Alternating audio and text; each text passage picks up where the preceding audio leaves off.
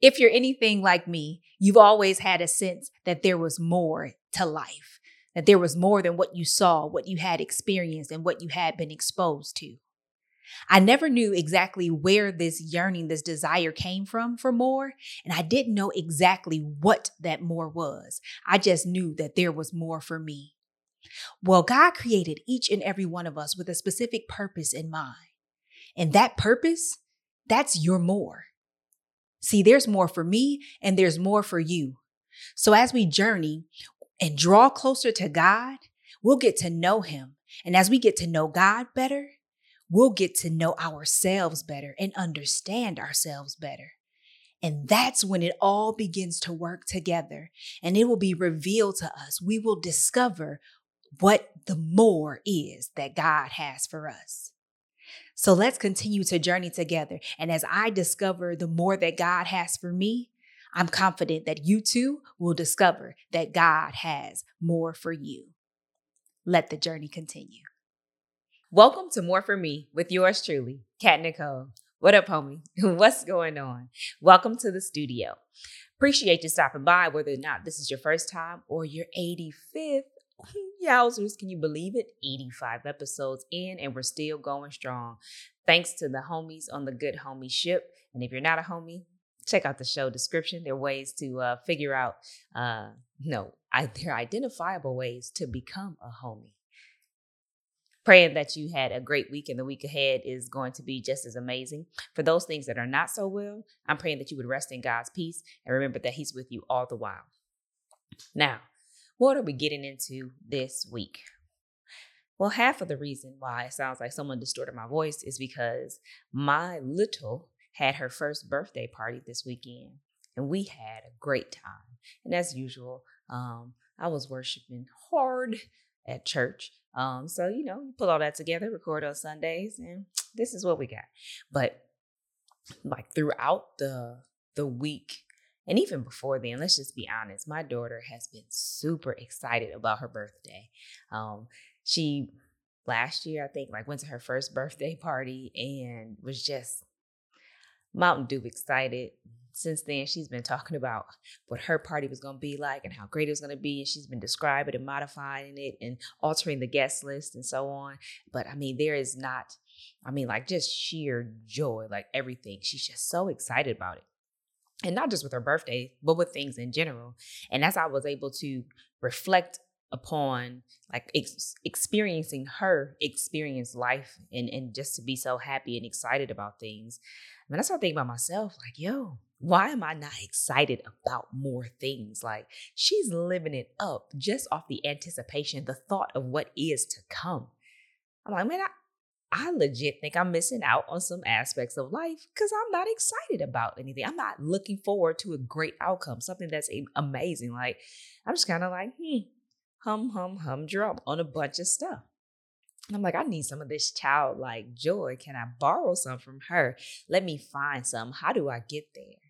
And I really want to be at that place where I'm excited about a lot of things. But like I said, that excitement is connected to her anticipation, her expectation that there's going to be something great. My birthday is going to be great. All my friends are going to come to my party. I'm going to do this. We're going to do that. We're going to have fun. It's going to be a celebration. She is expecting great things to happen. How does that connect to us? We're on this journey, right? We're journeying towards the destination of more that God has for each and every one of us. But what do you expect? Are you excited about the future, about what is to come, no matter what your situation or your circumstance look like today? Do you really believe, do you know that God has more for you? You have an idea of what that more looks like? Are you excited about it? Even if it isn't a 4K picture, the fact that God has more for you, that's something worth getting excited about. But you can't get excited about it if you don't expect more. So that's our first challenge for this week. Let's raise the bar. Let's raise our expectations. We don't just want to say stuff. This just isn't cute. This is life and how we are living. I literally believe that God has more for me and that God has more for you. Now, it's about living out that I will not receive anything less less, excuse me, than what God has for me. And I don't believe that you would receive anything less if you continue to walk this journey with him and do things, you know, his way. So there it is. Let's raise our expectation. God really has more for us. Now let's believe and expect great things and be excited about what God is doing and what he's going to do. But the second thing for this week, so we have some excitement. We're looking forward to it. But my question for you then becomes, have you made room to receive the more that God has for you? What do you mean? Well, think about it like this. There's there are a lot of practical examples that I can throw out here to help you, help this resonate with you in terms of making room for more, for the increase. If you are an engaged person and soon to be married, there's a making room for your future spouse that has to happen. It might be in your home. It's going to be in your heart with your time. You make room for this other person that becomes a priority in your life above all things except for God, right? After God, it's them. If you're a foster parent, you make room when someone reaches out to you to say, hey, we have a child that we'd love to place in your home. Do you accept, right? You have to make room for that child. Maybe physically in your home, in your schedule, like you make room. New parent, a pet owner, like whether it's a little space, a big space, these are some examples about how you make room for more, for something more.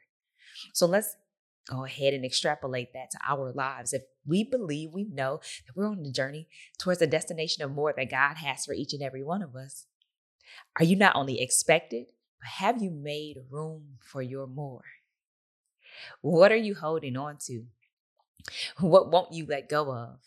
What growth and maturation have you not done in order to receive the more that God has for you? You can expect it, but if you don't make room for it, where will it go? Simple question, something I definitely want you to spend some time meditating on and pondering over, right? Turn it about in the dome a couple times. What do you expect? And are you making room for what you expect? And I hope that you're expecting more, because that's exactly what God has for you. That's all for this week, guys. Thank you for tuning in. And I can't wait to meet you here again next week, the same mode, the same time, and the same place. But in between now and then, please remember that God has more for me and God has more for you. Now let's get it. Take care. With everything that we face in life, both good and bad, we are presented with an opportunity to become a better version of ourselves. It's up to us, though, to make the time to seize those opportunities. I hope that this episode helped increase your level of self-awareness, encouraged you, and even challenged you. Now, I would like to connect further with you. There are a few ways in the show description that you can do just that. Make sure that you subscribe, like, comment, and share this episode. You can also rate and review the show. Thank you so much, and continue to journey with me.